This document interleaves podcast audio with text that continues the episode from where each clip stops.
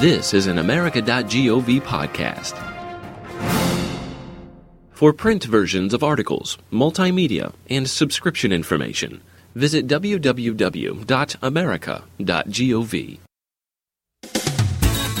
This week, President Obama announces a new global health initiative, and the Democracy Video Challenge opens up voting to the public to select the winners of a nine month international film competition. The United States is taking new steps to help some of the poorest regions of the world achieve better health care.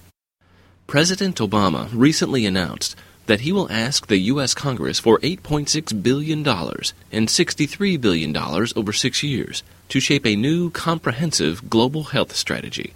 America cannot isolate itself from the world or ignore the public health challenges beyond American borders, according to the President. Secretary of State Hillary Rodham Clinton said the initiative will become a crucial component of American foreign policy.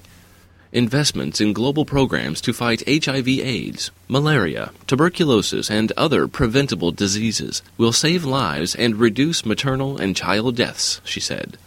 The Global Health Initiative goes beyond current programs designed to fight HIV AIDS, malaria, and tuberculosis. New programs will address the health needs of women, children, and families in developing nations. It is also designed to lessen the impact of neglected tropical diseases. According to the World Health Organization, tropical diseases are a symptom of poverty.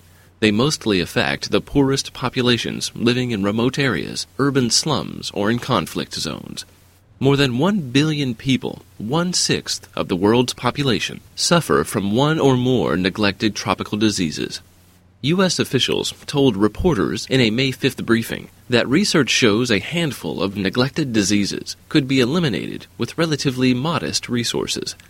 Basic care for mothers could drastically reduce the number of mothers and children who die in childbirth, for example. The health initiative does not include a listing of specific regions and countries, but American officials say that a lot of countries in Africa could use more help. In the first year of the initiative, the funds include $7 billion for the Bush administration's successful President's Emergency Plan for AIDS Relief, or PEPFAR, and the President's Malaria Initiative. Another $1.3 billion is for other global health priorities. Last year, the United States provided $8.1 billion for global health issues. The increase this year is $459 million. This initiative builds, in part, on President Bush's PEPFAR program, which provides life saving treatment for more than 2 million people, up from 50,000 people two years ago.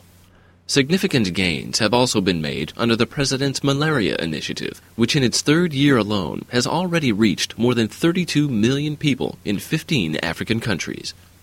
Addressing healthcare in developing countries and dealing with treatable tropical diseases is a cost effective way to contribute to political stability.